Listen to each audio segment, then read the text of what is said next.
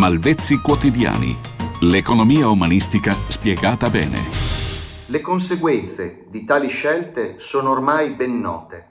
Crollo del risparmio familiare, distruzione della qualità della vita, perdita dei diritti del lavoratore, deflazione salariale completata dall'importazione di massa da altri continenti di altri poveri.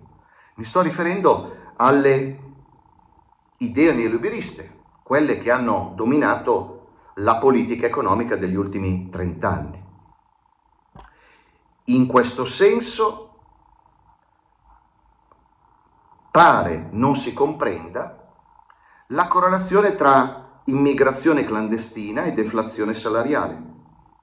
L'ultimo attacco del pensiero neoliberista è stato alla struttura stessa delle democrazie, partendo dalla logica degli sprechi e del costo della politica,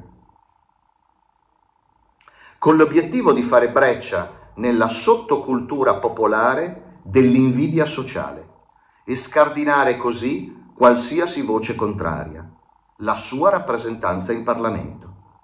Il popolo cade facilmente nella trappola, come la storia recente italiana documenta in materia referendaria. Ecco, sto raccontando sostanzialmente come il pensiero unico neoliberista sia riuscito ad ingannare i popoli. Dopo aver fatto quelle cose che ho raccontato nella puntata precedente e che hanno portato appunto alla distruzione di qualità della vita, riduzione dei servizi, perdita dei diritti del lavoratore, deflazione salariale, immigra- immigrazione di massa e via discorrendo.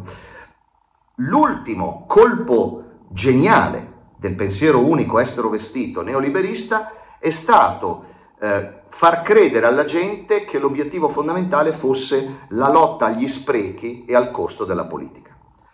Per i banchieri che dominano il mondo, avere ridotto il Parlamento e la funzionalità del Parlamento è stato un colpo geniale, perché il popolo in realtà, colpendo la rappresentanza popolare, ha colpito se stesso e lo ha fatto nel modo più ingenuo possibile.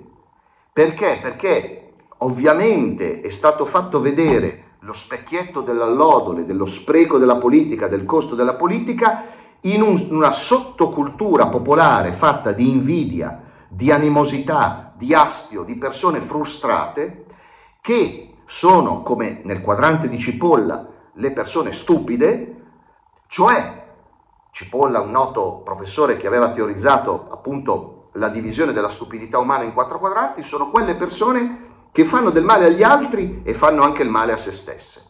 Perché colpire la rappresentanza popolare vuol dire colpire se stessi. Quelli che ridono sono i grandi uomini di finanza. Buona economia umanistica. Malvezzi quotidiani. L'economia umanistica spiegata bene.